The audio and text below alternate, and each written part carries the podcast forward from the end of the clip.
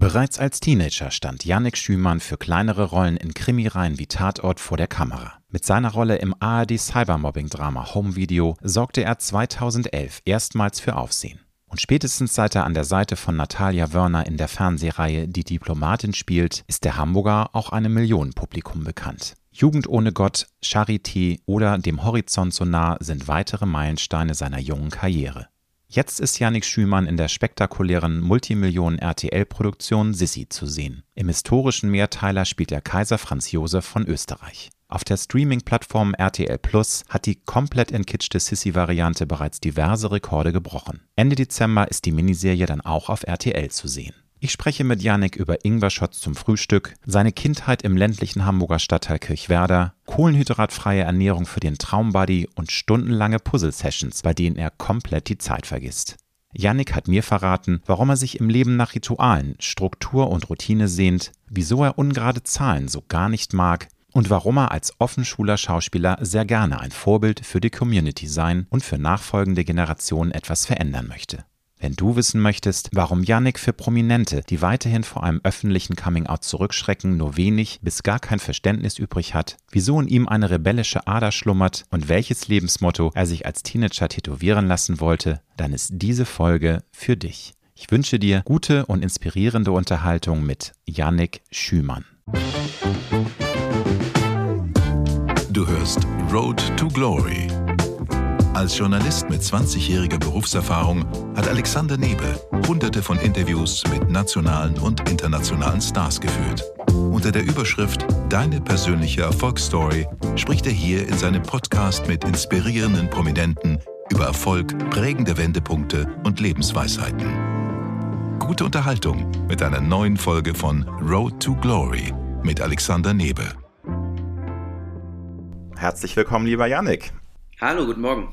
Schön, dass ich dich dabei habe. Erste Frage, was gab es bei dir heute zum Frühstück? Ich habe noch nicht gefrühstückt. Es gab einen extrem scharfen Ingwer-Shot, ähm, bevor ich meinen Kaffee getrunken habe. Und frühstücken werde ich gleich nach unserem Gespräch. Okay, also du bist jetzt niemand, der sofort, wenn er aufsteht, erstmal was im Magen haben muss.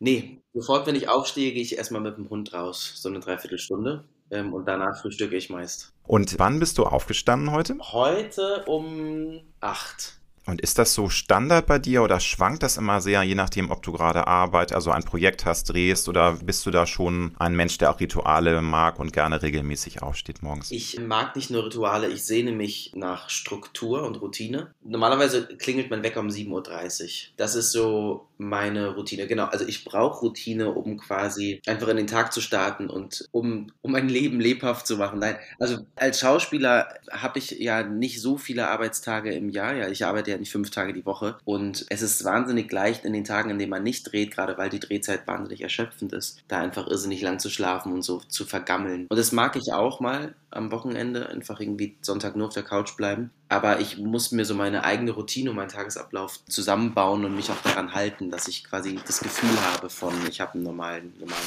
und würdest du sagen, dass du auch vom Schlaf her mehr brauchst oder bist du ein Mensch, der auch schon nach sechs Stunden fit ist oder fünf Stunden? Das ist ja auch sehr typabhängig. Also einige sind Murmeltiere, die, die irgendwie unter acht ja. Stunden nicht aus dem Quark kommen und andere sind schon fit wie ein Turnschuh, wenn sie irgendwie äh, vier Stunden oder fünf Stunden schlafen. Was für ein Lager bist also, du? Ich bin definitiv das Lager ungefähr so sieben Stunden Durchschnitt. Also es ist jetzt, ich bin nicht komplett platt, wenn ich nur fünf Stunden schlafe und ich brauche jetzt auch nicht super viel und langen Schlaf. Ich kann auch gar nicht so lange schlafen. Also wenn ich jetzt nicht den Wecker stellen würde, würde ich spätestens um neun wach sein. Aber ich liebe Schlafen. Ich mache relativ häufig Mittagsschläfchen. ich liebe auch schlafen. Also da komme ich mit meinem Mann manchmal in die Quere. Der ist immer so ein Aufziehmännchen, der irgendwie am liebsten zehn Termine am Tag haben möchte. Und ich liebe es auch mal so ein bisschen zu chillen. Aber egal, läuft trotzdem. Mein Lieber, du spielst im RTL Sechsteiler Sissy, den Kaiser Franz Josef. Mhm. Und für diese Rolle musstest du dich ganz besonders intensiv vorbereiten. Magst du mal erzählen? Also es war ja nicht nur Eintauchen in die Vita dieses Mannes, dieses doch auch ambivalenten Charakters, sondern auch du musstest einfach Dinge lernen für diese Rolle. Magst du mal erzählen, was dafür nötig ja, genau. war. Also für Franz kamen tatsächlich noch viele Fähigkeiten dazu, die ich mir aneignen musste oder beziehungsweise durfte, weil es ja was Spannendes ist, dass ich in verschiedene Welten eintauchen kann durch meinen Beruf. Ich habe Reiten gelernt. Ich wollte schon immer Reiten lernen und habe eigentlich auf die Rolle gewartet, weil es ja viele historische Filme gibt, in denen geritten wird. Ich habe auf die Rolle gewartet, für die ich reiten lernen darf. Und jetzt war es soweit und ich habe im Februar diesen Jahres zum ersten Mal auf einem Pferd gesessen und habe zwei Monate später einen wilden Galoppausflug mit Dominique in Lettland in den Wäldern gemacht. Und es war total abgefahren. Also, dass man auch so schnell, so intensiv lernt von Schritt zum Galopp, ist schon irgendwie ziemlich cool gewesen. Und dann habe ich äh, Fechtunterricht bekommen, ich hatte Etikettenunterricht, ich habe ganz viel Stunttraining gehabt, weil wir ja auch sehr viel politischer sind als die alten Marischka-Filme und auch Kriegsszenen zeigen, für die wir eine aufwendige Choreografie lernen mussten.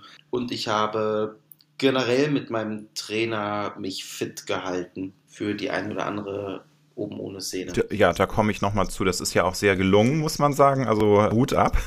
Das ist es wert gewesen. Ähm, da hast du dich auch ganz schön kasteien müssen für. Aber da komme ich später nochmal zu. Würdest du denn sagen, dass du da so ein, Talent auch mit an den Tag gelegt hast, was das Reiten angeht? Weil es gibt ja sicherlich auch Menschen, die sich da schwerer mit tun. Also ähm, ging das bei dir intuitiv schneller? Was hat dein Reitlehrer oder deine Reitlehrerin gesagt? Also wie war das bei dir? War das manchmal ein hartes Stück Arbeit oder ging das doch erstaunlich geschmeidig, bis du da so das drauf hattest, ein ja, Pferd zu reiten? Definitiv ein hartes Stück Arbeit. Aber, also vor allem das Komplizierte war dann, dass wir irgendwann geswitcht sind von Berlin nach Lettland und haben dort andere Leit äh, Reitlehrerinnen bekommen, die fantastisch waren. Aber wenn man gerade etwas neu lernt und dann einen Lehrerwechsel vollzieht, dann wird man vor neuen Herausforderungen gestellt, weil die einfach eine andere Sprache, also nicht nur eine andere Sprache sprechen, sondern in ihrem Stil des Unterrichtens und was ihnen wichtig ist. Und die haben gesagt, ich Beispiel mit den Knien, das denke ich mir jetzt aus, ne, mit den Knien näher an den Hals drücken. Und das sollte ich aber in Berlin nicht machen und so weiter und so fort. Und da war ich manchmal ein bisschen verwirrt.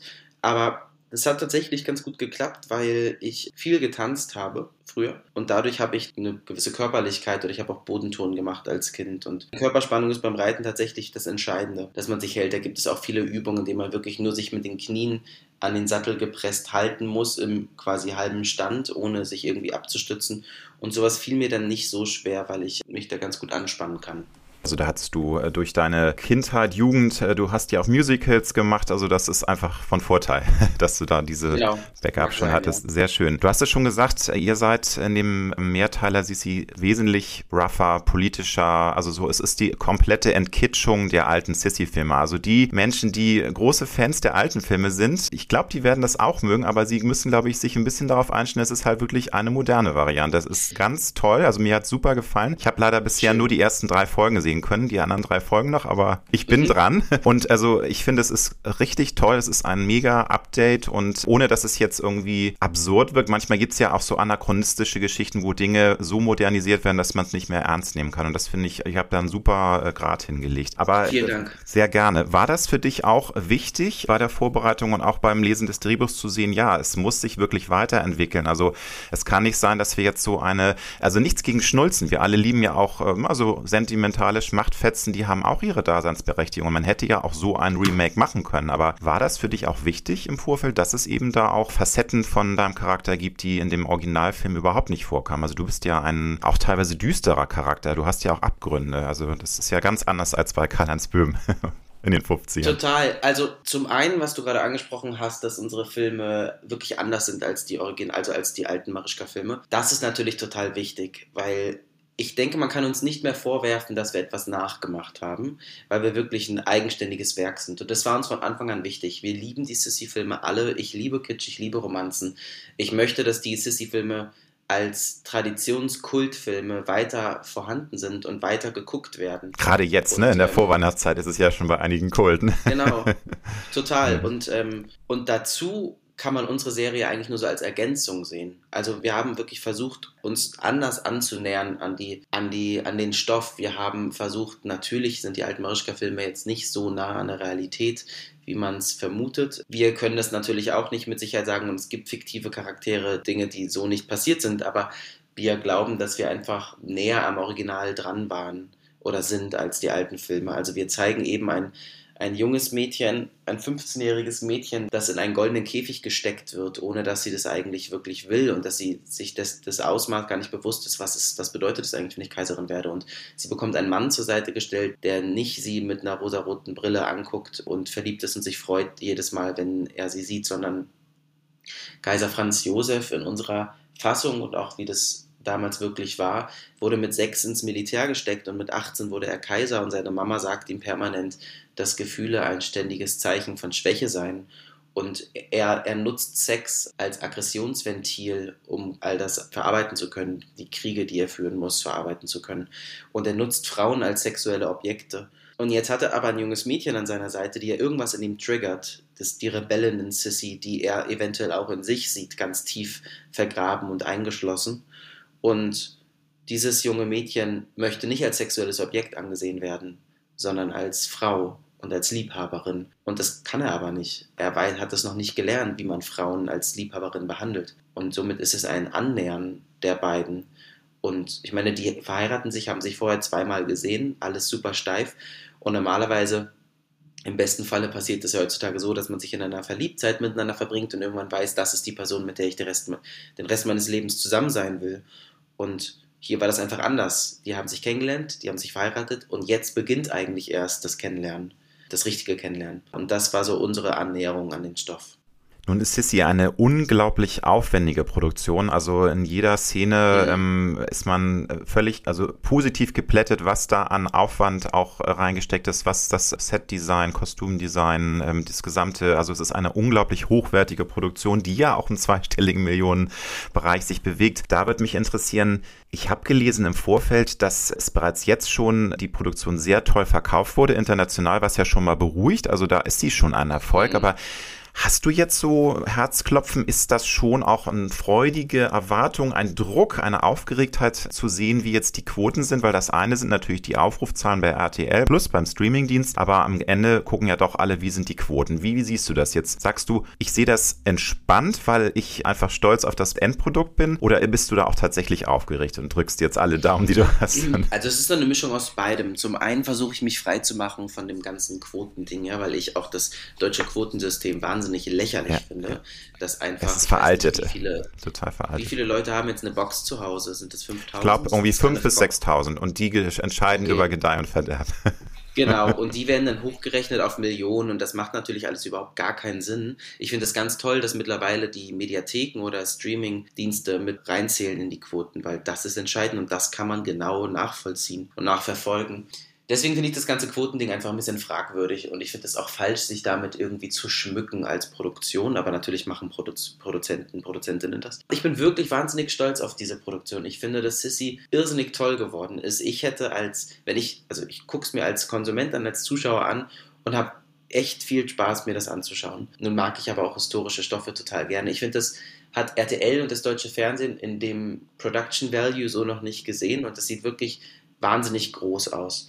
Und, und was mich einfach total freut, ich hatte wahnsinnig viele Gespräche jetzt im Vorfeld, im Vorweg mit, ähm, mit JournalistInnen aus ganz Europa, weil, du hast es gerade schon angesprochen, das ganz toll schon verkauft wurde. Und ich war mir zum einen gar nicht bewusst vorher, dass Sissy sehr, sehr, sehr, sehr viel mehr Ländern Weihnachtstradition ist, als ich angenommen habe. Also wirklich ich habe mit Rumänien, Serbien, Skandinavien, Frankreich, Italien. Selbst Südamerika, oder? Also Brasilien habe ich auch gelesen. Also es ist nach Brasilien verkauft worden. Oder irgendwie ein Südamerika. Das habe ich noch gar nicht. Ja, ein südamerikanisches Land. Ich bin nicht sicher, ob es Brasilien ist, aber es ist auch nach Südamerika verkauft. Also richtig krass, richtig weltweit. Und, und das finde ich total spannend. Und ich habe jetzt auf YouTube, ich habe letztes Mal auf YouTube geschaut, weil wir wirklich dieses Weihnachten auch schon auf den größten Sendern in diesen Ländern halt laufen. Und es gibt unseren Trailer in Französisch und in Italienisch synchronisiert. Und das finde ich natürlich total, das ist super, ja. Total lustig, sich das anzugucken. Ja. Und ich freue mich einfach, ich freue mich, ich habe auch Freunde in Italien, ja, und ich freue mich, dass die das einfach sehen können, jetzt Weihnachten schon, zeitgleich mit uns hier in Deutschland. Eben sogar schon auf Italienisch, das ist schon irgendwie, das ist schon ein großer Erfolg, über den ich mich freue. Ich glaube, habt da auch ein gutes Gefühl, zumal ja, ähm, wenn es nicht eine falsche Quelle ist, dass die zweite Staffel schon im Hintergrund so ein bisschen vorbereitet wird. Also es ist ja jetzt nicht irgendwie, dass die Produzenten auch nicht an das Produkt glauben. Also nee, sieht gut ich aus. Bekomme, ich bekomme immer wieder gesagt und mitgeteilt, dass RTL irre happy ist mit dem Produkt ja, und sich ganz doll auf die zweite Staffel freut, die ja schon im September offiziell ähm, announced wurde. Also die Vorarbeiten sind am Start. Super. Ich Sehr schön. lese Bücher. Sehr gut. Und ähm, freue mich auf die Dreharbeit. Nochmal äh, kurz die Frage zu den alten Filmen. Wann hast du die zum ersten Mal bewusst gesehen? Hast du sie vielleicht erst jetzt entdeckt durch die Vorbereitung oder war das so, dass du es auch als Kind vielleicht schon mal gesehen hast? Weil ich muss jetzt gestehen, bei mir war das relativ spät. Also ich bin jetzt auch nicht so ein Fan von den alten Filmen. Natürlich Romy Schneider ist eine Ikone, die haben auch was Herziges, aber so ganz habe ich diesen Hype um die Originalfilme nie verstanden. Also da gefällt mir jetzt die neue Version von euch tausendmal besser. Wann hast du denn zum ersten Mal Sissi entdeckt? Ich kann dir gar nicht sagen, wann es genau war. Ich habe das irgendwann in meiner Jugend geschaut, aber Sissy war auch in meiner oder ist in meiner Familie kein Weihnachts ist keine Weihnachtstradition. Aber da ich ein großer Musical-Fan bin, habe ich mit zehn zum ersten Mal Elisabeth gesehen. Und das habe ich ganz, ganz oft danach noch gesehen und bin ein großer Fan des Stückes. Und Elisabeth thematisiert ja auch eher die wahrheitsgemäße Geschichte von Elisabeth. Und deswegen war ich schon echt vertraut mit der Thematik als, kleiner, als kleines Kind. Und ich habe dann auch, als ich auf dem Weg zum Casting war, mir die, die Solos von Franz Josef angehört und habe tatsächlich ein paar Songzeilen als Grundlage meiner Charakterstudie genutzt. Super. Also dieses Musical kann ich auch nur allen empfehlen. Leider ist es momentan nicht zu sehen, aber das ist schon auch so im Grunde wie eine Art Brücke zwischen den Film und eurer Produktion, weil da wird ja mhm. Sissi auch schon als gebrochener Charakter, aber als unglaublich starke Frau, also eben der komplette Gegenentwurf zu Romy Schneider, die ja doch so das süße, kleine, zarte Mädchen, klar, so ein bisschen Wildfang ist sie auch schon in den früheren Filmen, aber es ist natürlich ähm, viel komplexerer Charakter, also wenn man sich das äh, mal genau beschäftigt, da es ist ich wirklich, damit beschäftigt. Es ist wirklich toll. Ja, ja. Es läuft 2022 ah, ja. letztendlich, es wurde oft verschoben, in Wien als konzertante Version vorm Schloss Schönbrunn im Sommer. Guck mal, da sind ja dann wieder alle also, Fans definitiv dabei. Du spielst in Sissy einen unglaublich männlichen, heterosexuellen Macho, eine der mächtigsten historischen Figuren aller Zeiten. Ich finde das als schwuler Mann ein super tolles Signal, dass du ein Jahr nach deinem Coming Out so eine Rolle ausfüllst, so eine Rolle angeboten bekommen hast. Also für mich ist es ein ganz, ganz wichtiger Punkt, weil viele schwule, lesbische Darsteller immer Angst hatten vor dem Schritt, den du gemacht hast, weil sie sagen, ja, dann kriege ich nur noch begrenzte Rollen. Wie siehst du das? Ist das für dich auch so eine Art Bestätigung? Ja, wir sind schon so viel weiter und traut euch und es war genau der richtige Schritt. Also siehst du das ähnlich so als Booster, als Power Backup, dass man sagt, ja, es, es ist einfach überhaupt, es gibt keinen Grund, sich zu, äh, davor zurückzuschrecken, weil man, sieht ja, also ähm, ich kriege so eine Rolle äh, angeboten und äh, fülle die aus und es ist gar kein Thema. Das sehe ich natürlich auf jeden Fall so. Also ich habe, ich habe total Glück, ja. Also vielleicht ist es kein Glück und vielleicht sind wir wirklich schon so weit. Ich denke aber, ach, ich weiß nicht, wie man das am besten sagt. Also ich bin gerade wieder in Dreharbeiten für eine ähm, RTL Plus Produktion und spiele dort einen ebenso heterosexuellen Macho. Und dementsprechend hat sich in meiner Rollen, in meinem Rollenangebot nichts verändert. Ähm, und ich finde es auch total, also ja klar, also die Leute lieben das, die verlieben sich in Franz und, ähm, und ähm, es ist total egal, neben wem ich zu Hause eigentlich einschlafe. Ich habe von Kolleginnen gehört, die bei dem Act Out Manifest dabei waren, denen es anders geht, die sich beschweren, weil sie nur noch lesbische oder homosexuelle Rollen angeboten bekommen. Diese Seite gibt es auch. Die ist bei mir aber einfach nicht eingetreten. Also ich weiß nicht, woran es liegt. Ich bin trotzdem der festen Überzeugung, dass man den Schritt gehen sollte, dass man an die Öffentlichkeit gehen soll, weil man sonst nichts verändert und sich sowieso nichts verändern wird. Und wenn wir gerade Schwierigkeiten haben, dann hat wenigstens eventuell die Generation nach uns diese Schwierigkeiten nicht mehr und das sollten wir in Kauf nehmen.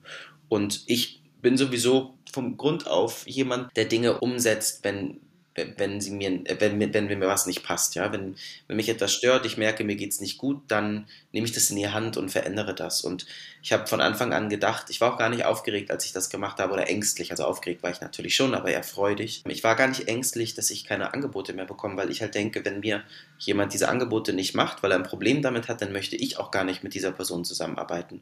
Und ich werde schon in dieser Branche auf Leute treffen, die das schätzen und dann im zweiten Schritt, denen das total egal ist, und mit denen ich zusammenarbeiten werde. Und ähm, ich glaube, daran muss man immer denken.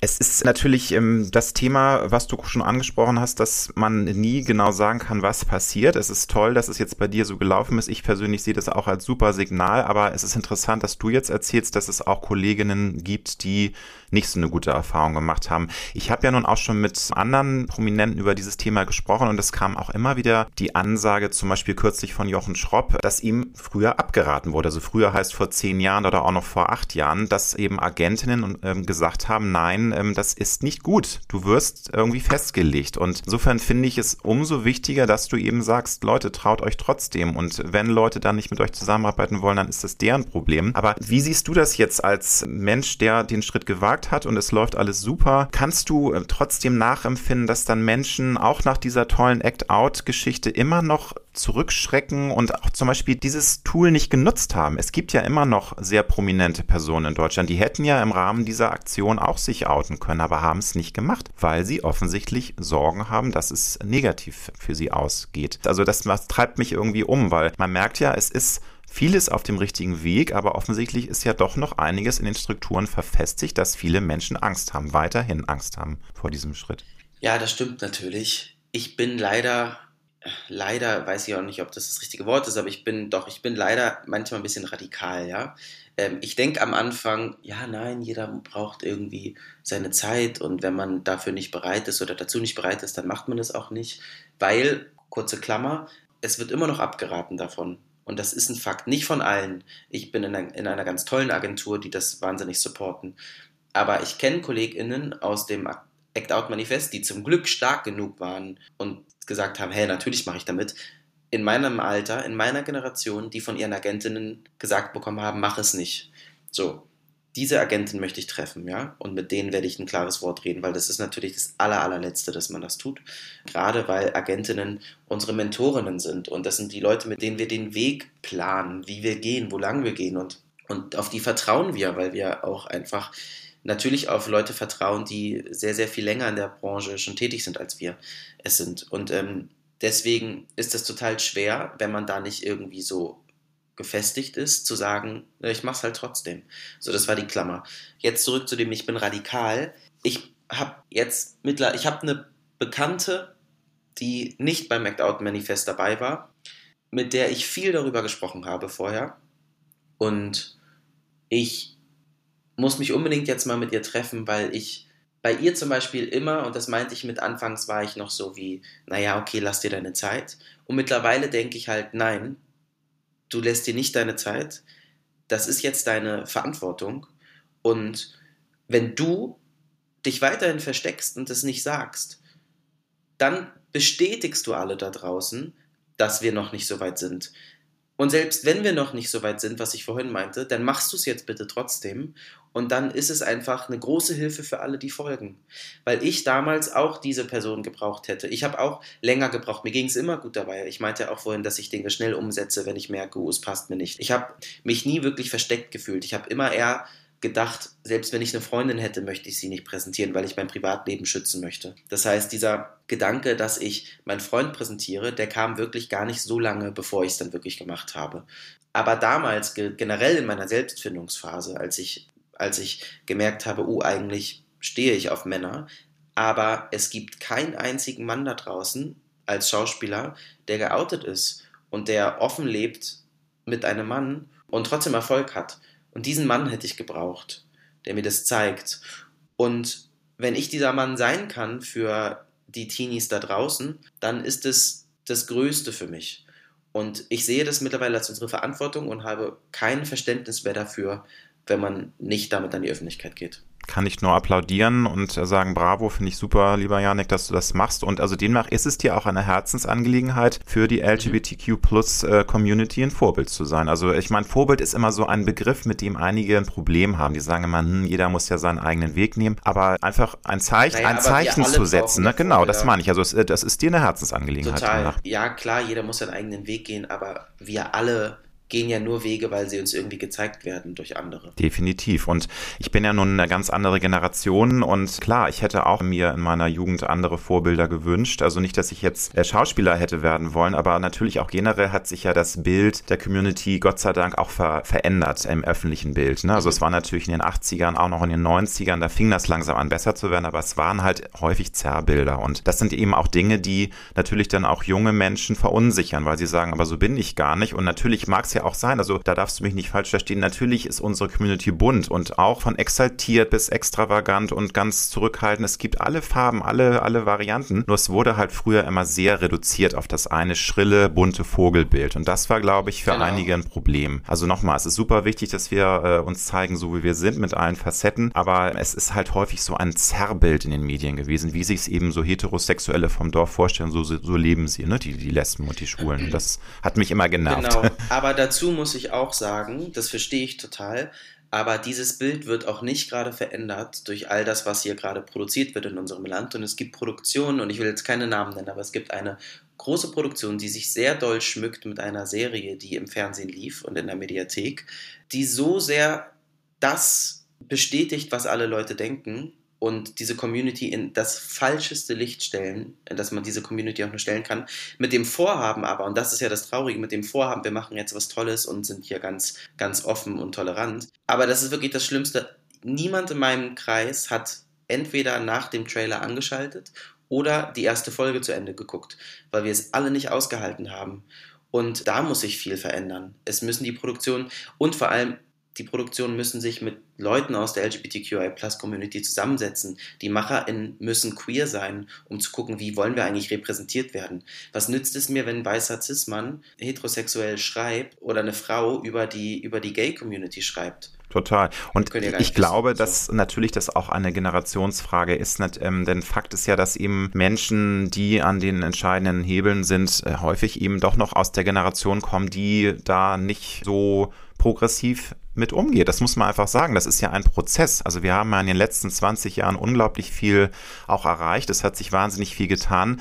Auch wenn man, wenn man natürlich feststellen muss, es gibt leider auch Gegenbewegungen. Es gibt ja auch wieder einen neuen Konservatismus. Das muss man ja auch leider feststellen. Mhm. Also wir sind auf einem, auf einem tollen Weg, aber wir müssen uns ja auch dem Gegenwind wieder erwehren. Das merkt man ja in ganz Europa, in der ganzen Welt. Aber es ist ein anderes Thema. Insofern, also ich kann nur sagen, Hut ab, lieber Janik, ganz toll, dass du da auch so, ja, radikal bist und kämpferisch. Weiter so bitte. Ich finde, wir brauchen viel mehr Menschen, die das so machen. Aber würdest du denn sagen, dass Europa schon ein bisschen weiter ist? Weil zum Beispiel in den USA wartet man bis heute auf einen wirklich Hollywood A-Lister, der sich outet. Es gab natürlich Neil Patrick Harris, der ist aber in meinen Augen nur in Anführungsstrichen ein großer Fernsehstar, ist natürlich auch super wichtig gewesen für die Community.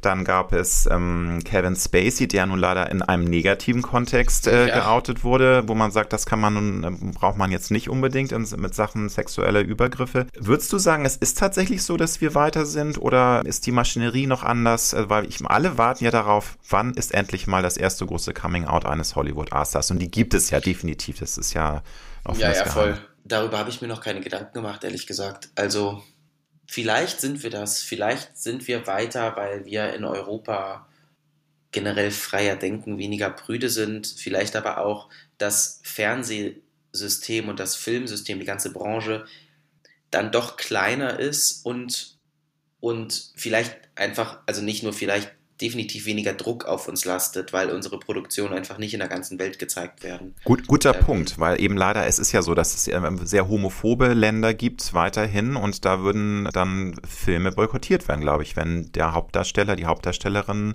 offen ja, schwul ist. Also das, glaube ich, ist ein ja. Argument, was du sagst. Es geht ja um hunderte Millionen teilweise.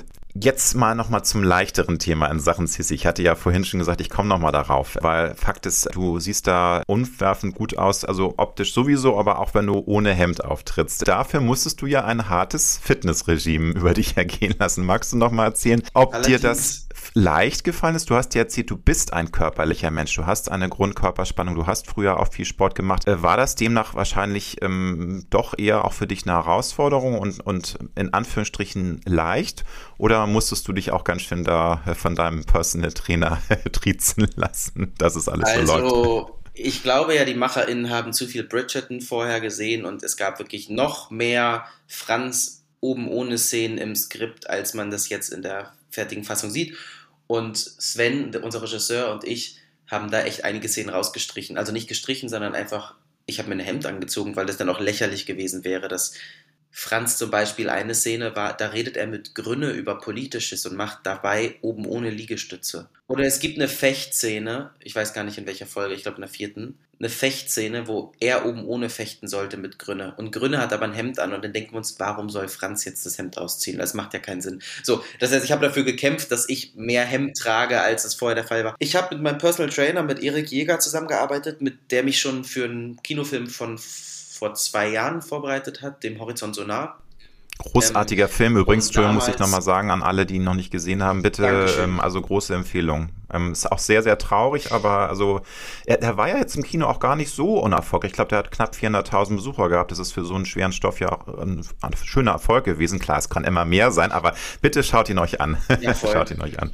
Ja, ich bin auch ein großer Fan dieses Films und ähm, genau in diesem Film musste ich eben ein Unterwäschemodel darstellen und mein Körper war anfangs nicht tauglich für eine Unterwäschenkampagne.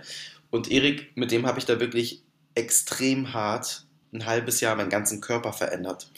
Und seitdem ist es überhaupt keine Leichtigkeit, aber der Körper erinnert sich ja daran und ich habe einfach jetzt einen anderen Körperbau, ja. Also ich gehe zum Sport und, und ähm, die Muskeln erinnern sich daran, dass, es, dass da mal Muskeln waren so dass ich für Sissy nicht mehr so viel Zeit brauchte. Aber es war trotzdem eine heftige, eine heftige Vorbereitungsphase. Und auch während der Dreharbeiten. Also das Schlimmste für mich ist als Mensch, der Essen liebt, dass ich keine Kohlenhydrate essen durfte und einfach täglich noch Sport gemacht habe, nach oder vor den Dreharbeiten. Und das war, das war dann sehr anstrengend. Also würdest du aber auch bestätigen, weil ich habe das an mir selbst auch festgestellt, als ich mich mal mega in Shape trainiert und auch, also nicht gehungert, das ist das falsche Wort, aber auch per Ernährung dementsprechend getuned habe. Ernährung ist auch ein sehr, sehr wichtiger Faktor. Viele sagen 70 Prozent mindestens. Also hartes Training ist das eine, aber Ernährung das andere. Ja. Und wenn ich höre, Kohlenhydrate reduziert oder gar keine, das bringt wahnsinnig viel, ist aber auch für einen Menschen, äh, der gerne isst, äh, die Höchststrafe, weil du hast ja permanent dieses Gefühl des Unterzuckertseins und, und du hast immer Hunger und weißt nicht, was du tun sollst. Und ja, wie war also das bei dir? Super, super heftig und schlimm. Also ich werde dann auch sehr aggro, weil wenn ich nichts zu essen bekomme, dann bin ich sauer. Ähm, Obwohl du darfst ja, ja, essen, du darfst ja essen. Also es kommt nur darauf an, was du isst. Also du kannst natürlich ohne Ende hochwertige Proteine und, und Gemüse, aber es ist halt nicht sexy, es ja, ist halt es nicht ist halt lecker. Halt, es, ist, es kann halt richtig geil sein, aber wenn ich dann irgendwie nach Feierabend neben meinen Kolleginnen sitze, die sich einen Burger reinhauen und ich mache mir da mein Salatblatt mit einer grünen Paprika, dann habe ich keinen Spaß. Nee, und vor allem, wenn man total auf Alkohol auch verzichten muss. Ich weiß nicht, wie es bei dir genau. ist, aber also das ist auch irgendwie, wenn du mit Freunden zusammen bist, das ist einfach äh, was, was Wunderbares. Aber ähm, ja. bist du denn genetisch auch, würdest du sagen, bist du dann Glücks Pilz oder ähm, weil du sagst, jetzt war es leichter, weil du halt auch für dem Himmel, ähm, entschuldige, so genau, dem Horizont, nicht dem Himmel, sondern sorry, dem Horizont so nah, dass du dafür schon deinen Körper verändern musstest. War das vorher also nicht so, weil du sagst du hast früher auch schon viel Sport gemacht. Ich glaube, du bist doch generell immer schon von der Konstitution so gewesen. Das ist ja und so nein. Schwer. Also hm. ja, generell habe ich natürlich Glück, weil mein Körper das annimmt, was ich mache. Aber ich habe auch das Gefühl, dass wenn ich so Leute auf Instagram sehe, ja, und mir Fotos anschaue von Männern oben ohne, die einfach den krassesten Körper haben, da war ich Ansatz, also wirklich Weiten, äh, Welten von entfernt von diesen Körpern und habe aber so viel gemacht, habe Sport gemacht, habe so wenig gegessen und dachte mir, was soll denn noch passieren, dass ich so einen Körper bekomme? Und die können ja nicht glücklich sein, die Menschen, weil ich weiß ja, was es bedeutet, ansatzweise einen guten Körper zu haben. Und da denke ich mir, okay, vielleicht ist mein Körper einfach nicht dafür gemacht, diesen krassesten Körper der Welt zu haben.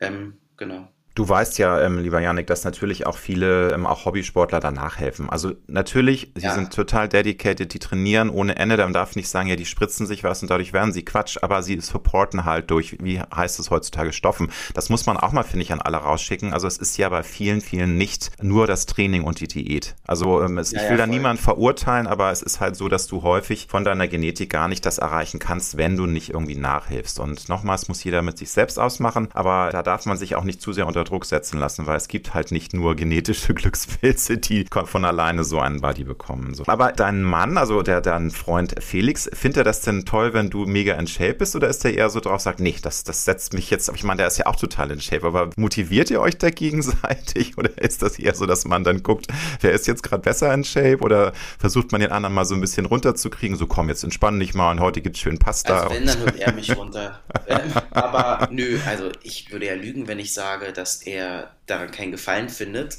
aber es ist ihm, glaube ich, eigentlich relativ egal. Also er behauptet okay. das immer und ich dachte anfangs, es wäre ihm nicht egal, aber mittlerweile bin ich davon überzeugt, dass es ihm egal ist.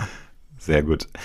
Würdest du sagen, dass es für dich teilweise ein Vorteil war, dass du so gut aussiehst? Oder war es manchmal auch schwierig? Weil man wird ja, ich meine, wenn man deine Vita anschaut, glaube ich, sieht man ja die Antwort, dass es eben nicht äh, von Nachteil war und dass du trotzdem auch tolle Charakterrollen bekommen hast. Ich habe aber immer mal wieder gehört, dass es manchmal schwer ist, Rollen zu bekommen, wenn man sehr attraktiv ist, weil viele Produzenten dann sagen, nee, passt nicht, der sieht zu schön aus, dieser Mensch. Und das, das möchten wir nicht. Wie ist da deine Erfahrung? Ich hatte da eine lange, lange Durststrecke aus diesen Gründen. Also ich habe viele Absagen bekommen, die ich nicht nachvollziehen konnte es wird einfach in Deutschland, und ich glaube, das ist ein deutsches Problem, weil in Amerika ist das ganz anders, das sehen wir in den Filmen.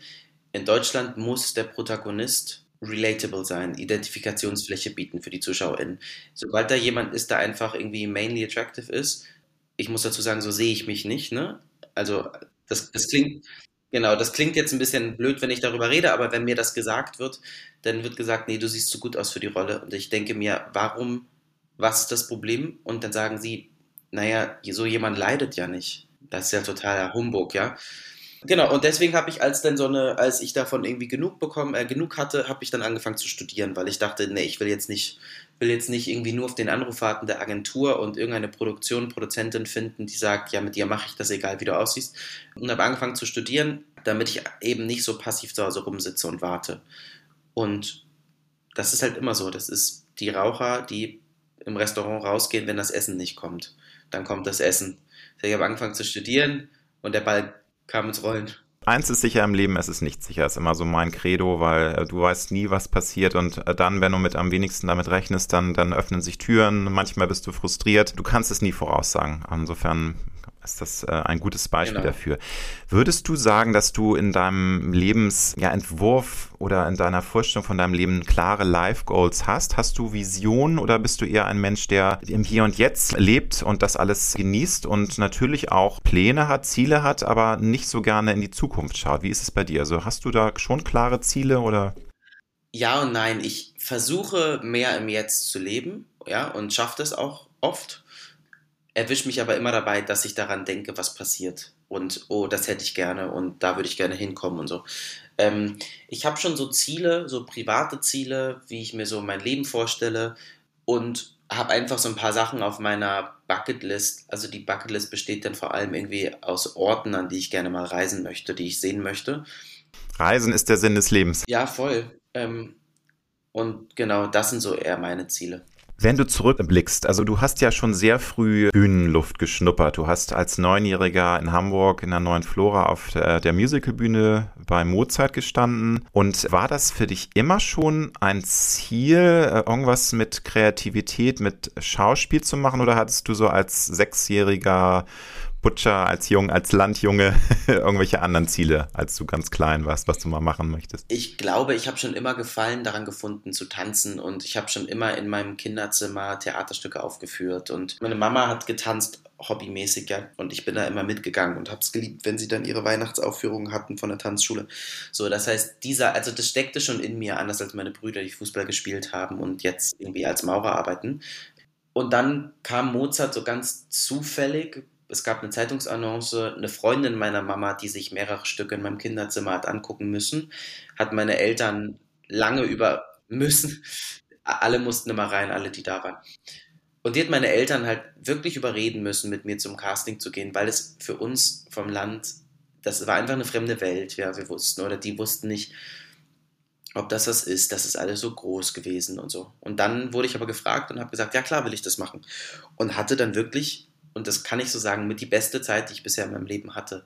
Das war für mich, ich bin eingetaucht in eine Welt, die mir vorher noch fremd war, in der ich mich zu Hause gefühlt habe.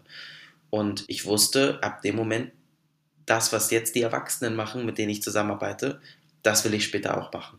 Und dann, unabhängig davon, als es geendet hat, kurze Zeit später, war ich mit einem Kumpel Schokolade kaufen an einer Tankstelle. Meine Eltern saßen in einem Restaurant neben der Tankstelle und dort hat mich meine Agentin angesprochen, die gerade ihre Agentur gegründet hat und, und einfach einen Pool an Kindern aufgebaut hat. Und sie meinte, meine Eltern sollen sich mal bei ihr melden. Und das hatte aber nichts mit Mozart zu tun. Das war wirklich rein zufällig. Ähm, und ja, bei ihr war ich dann 14 Jahre dann muss man das bei Wikipedia ändern, das weißt du, ne? Da steht ja, dass, dass, die, da?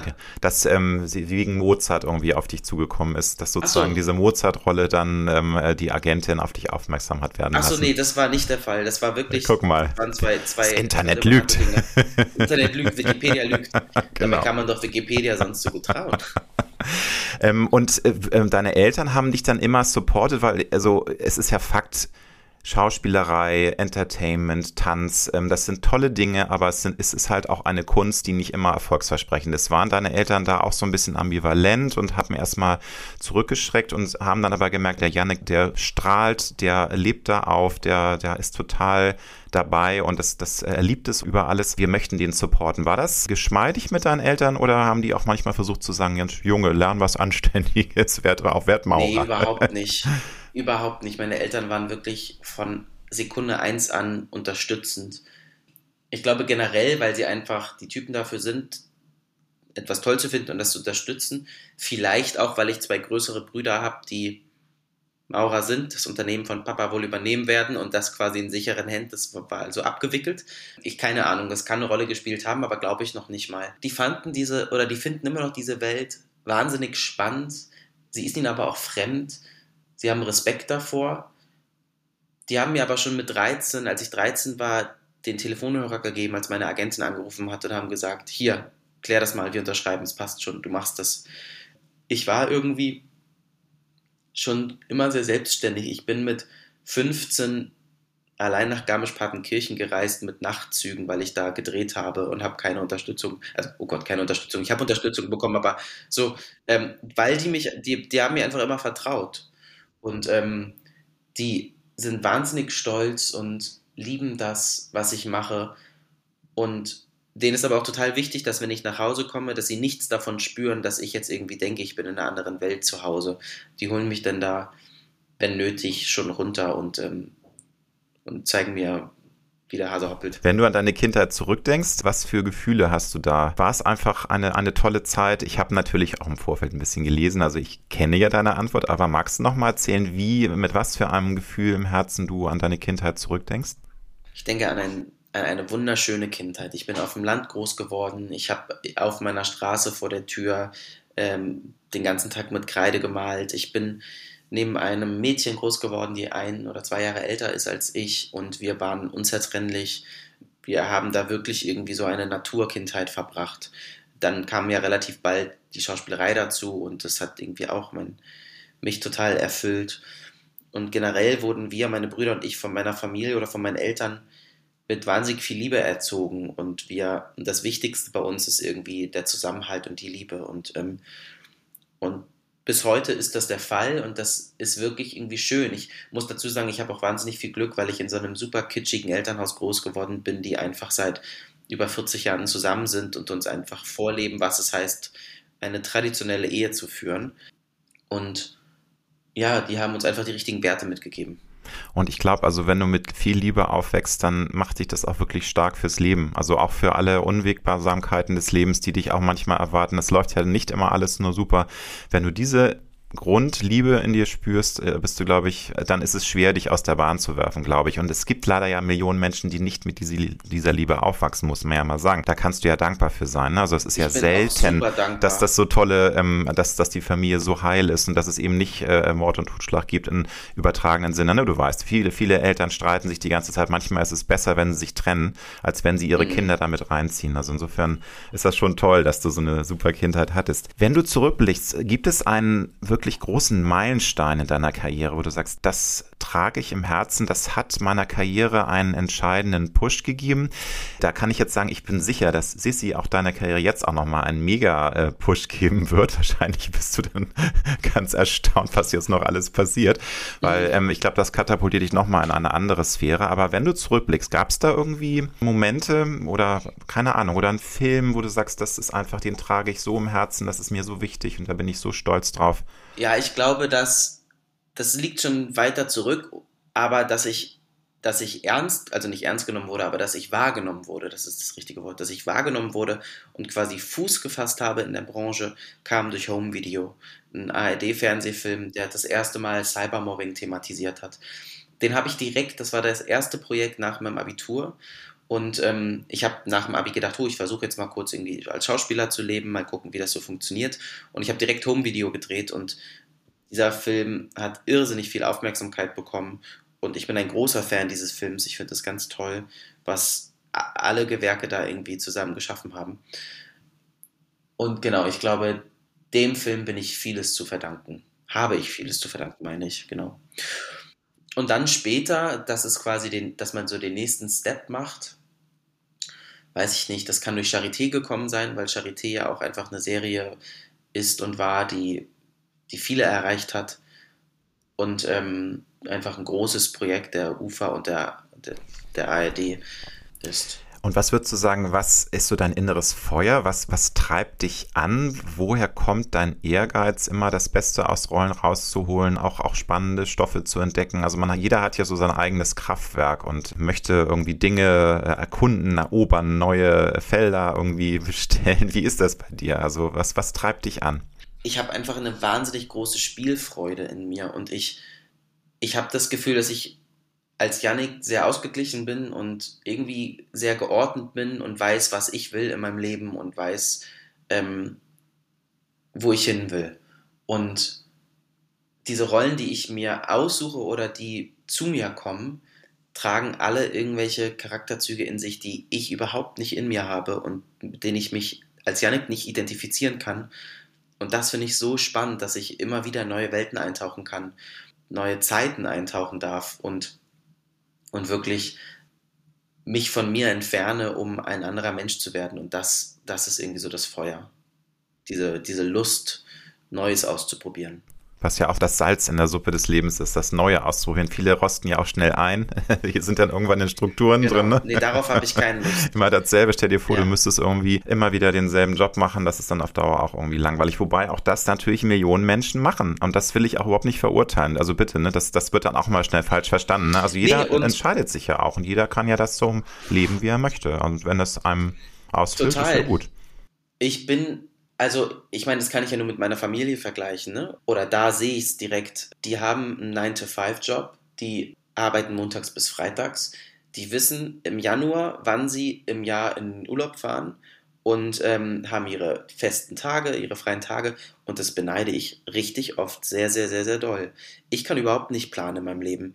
Ich habe gedacht, okay, ich könnte noch mal kurz eine Auszeit nehmen im März, bevor wir im April mit der zweiten Staffel Sissy starten und jetzt drehe ich gerade eine andere Produktion bis Ende Februar. Schwuppsdiwupps wurde die Produktion um einen Monat verschoben. Ich drehe jetzt Februar, März, sodass ich dann direkt in die nächste Produktion gehe und die Urlaubsplanungen sind wieder da äh, hinüber. Und ähm, und so, so zieht sich das ja durch, durch meinen Alltag und durch mein Jahr. Und ich hätte gerne manchmal eine Sicherheit. Ja, es ist interessant. Man will dann immer manchmal das, was man nicht hat. Aber ich glaube, von dem, wie ich dich jetzt auch so erfahre, ist es natürlich ähm, schon das richtige Modell. Und ich glaube, du würdest dich dann, wenn du in dem anderen Leben wärst, würdest du dich zu Tode langweilen Voll. und würdest sagen, ich möchte mein altes Leben zurück. Ja, ja, total. Kannst du gut mit Kritik umgehen? Ähm, also das müsstest du jetzt meine, das müsstest du meine Freunde fragen und meine Familie. Aber ich würde mal behaupten, ja, ähm, ich pflege eine gute Kommunikationskultur und ich kann generell gut kommunizieren und finde es wichtig, Probleme anzusprechen und Kritik zu äußern. Und dazu gehört natürlich auch, dass man Selbstkritik annehmen muss und können muss. Und es ist wahrscheinlich nicht immer leicht und manchmal sieht man Dinge auch nicht sofort ein und dann denke ich auf jeden Fall drüber nach und und spreche das dann auch nochmal an, wenn es mal Fälle gibt, in denen ich das nicht so sehe. Ja, weil also mir wird immer vorgeworfen, dass ich keine Kritik annehmen kann, aber ich sehe das dann irgendwie anders, aber ich glaube, du hast es schon richtig ähm, analysiert. Man muss andere Menschen fragen, weil man sagt, da ist das Selbstbild, glaube ich, dann auch etwas speziell oder man sieht sich da wahrscheinlich etwas milder. Wobei ich dann jetzt überhaupt nichts unterstellen möchte. Also ich kann mir das sehr gut vorstellen, dass du sehr konstruktiv bist, aber ich nehme nehm das jetzt so selbstkritisch an mich mal, dass ich häufig das zu, gehör, äh, zu hören bekomme, dass ich dazu sensibel bin und irgendwie Kritik irgendwie gleich als Angriff sehe. Das ist ja, glaube ich, das Grundproblem, dass Menschen Kritik als Voll. Angriff sehen und nicht als äh, Möglichkeit, dass man sich verbessert und dass man Dinge irgendwie äh, besser macht. Ne? Ja. Du hast ja nun wirklich ein, also es läuft bei dir. Du hast ein tolles Leben, du bist privat glücklich, Karriere schnurrt. Welche Ängste hast du? Also wenn, wenn du mal schlecht drauf bist, was kriechen in dir für Ängste hoch? Oder lässt du da nicht so viel Raum, weil, weil das so negative Energien sind? Ja,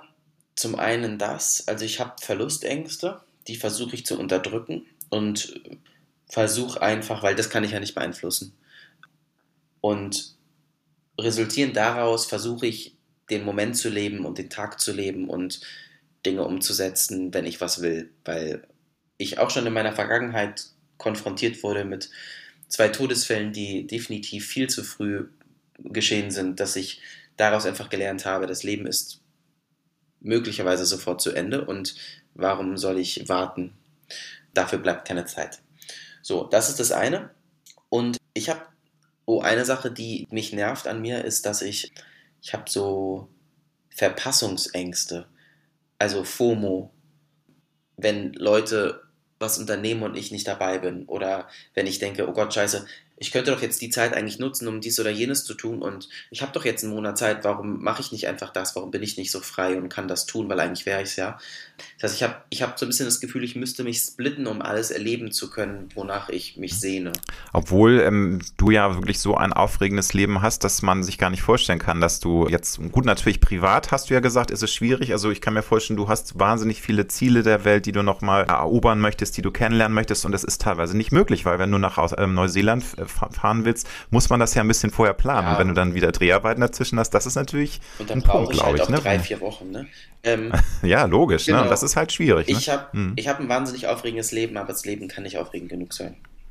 Finde ich ein super Satz. Kannst du mir verraten, welche kleinen oder großen Marotten du hast? Wir alle haben ja Spleens, Marotten, teilweise möchten wir sie gar nicht wahrnehmen und werden dann von anderen darauf aufmerksam gemacht. Hast du irgendwelche Eigenschaften? Also zum Beispiel, ich als, als Beispiel, ich schreibe immer sehr gerne Listen, so was ich alles so abarbeiten möchte. Ja, Totaler Spleen. Mein Mann, mein Mann lacht sich immer tot, was ich da alles in so ein Büchlein eintrage. Ich liebe To-Do-Listen, weil es so befriedigend ist, einen Haken zu setzen wenn man was geschafft hat oder was durchzustreichen. Ähm, mh, ja, mit Sicherheit, da müsstest du jetzt meine Leute um mich herum fragen. Also ich, weil bei mir so viel im Kopf ist, ich mache ganz oft Dinge und dann fällt mir eine andere Sache, fällt mir eine andere Sache ein und dann lasse ich die irgendwo liegen und dann werde ich gefragt, warum ich nicht, warum ich das von A nach B bewege und nicht gleich an den finalen Platz lege zum Beispiel, ja. Aber dazwischen fällt mir etwas ein, was unbedingt dazwischen geschoben werden muss.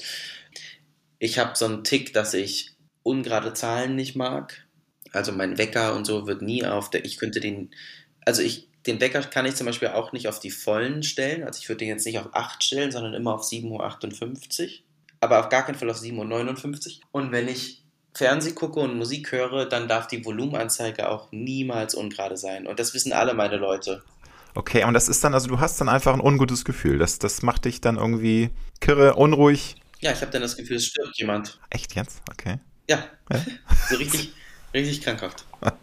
Gibt es eine Tätigkeit, bei der du komplett die Zeit vergessen kannst, bei der du in dir ruhst, bei der du im Flow bist und dann auf einmal merkst, oh krass, drei Stunden vergangen. Wie kann das sein? Puzzeln. Puzzeln. Mhm. Das ist witzig. Das also so richtig, das ist, ist das was Meditatives für dich. Also du liebst äh, es. So meditativ. Ja, also so anspruchsvolle, mega, also so dolle Puzzle, wo man teilweise auch dann Tage dran arbeiten kann, bis man sie fertig. So mindestens tausend. Ja, okay. Und das mache ich dann aber auch überall. Das mache ich beim Zähneputzen und putze dann aus Versehen sieben Minuten.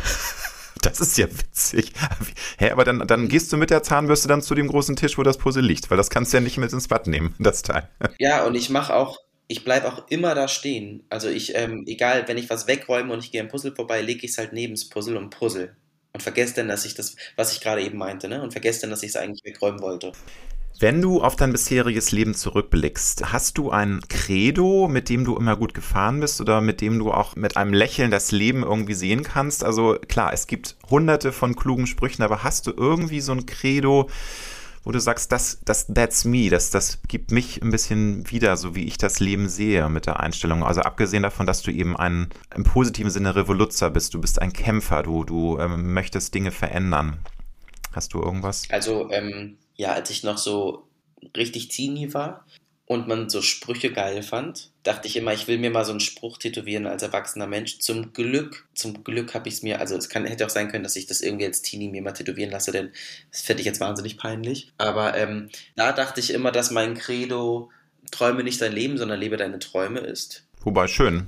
Ja, ja, das passt auch total auf mein Leben. Also und das passt auch zu meiner Einstellung. Alles ist möglich, ist meine Grundeinstellung und man soll einfach seine Träume verwirklichen. Kann ich nur unterstreichen. Finale Frage, lieber Janek. Hast du, auch wenn du jetzt zurückblickst, den Schlüssel gefunden für ein zufriedenes und glückliches Leben?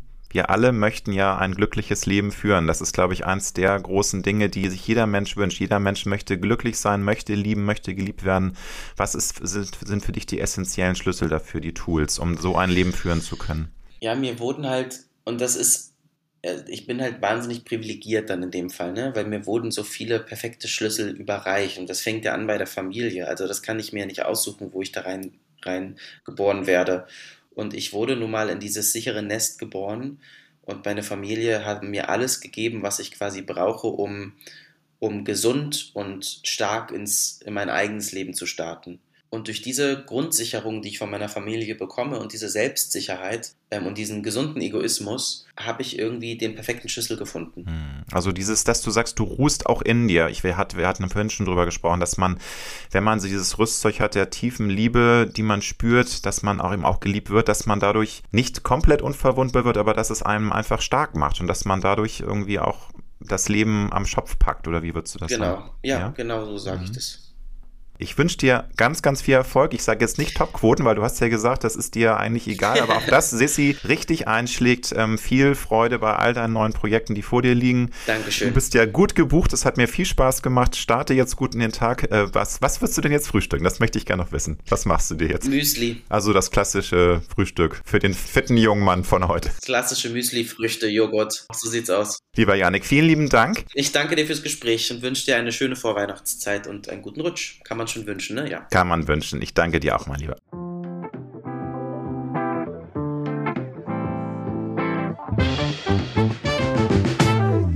Das war Road to Glory. Wir hoffen sehr, dass es dir gefallen hat. Wenn du auch zukünftig keine Folge verpassen möchtest, dann abonniere jetzt diesen Podcast. Wir freuen uns, wenn du ihn weiterempfiehlst und auf Apple Podcast bewertest. Du hast Anregungen oder Vorschläge für zukünftige Gäste? Dann schreibe bitte an mail at alexander-nebe.com. Bis nächste Woche.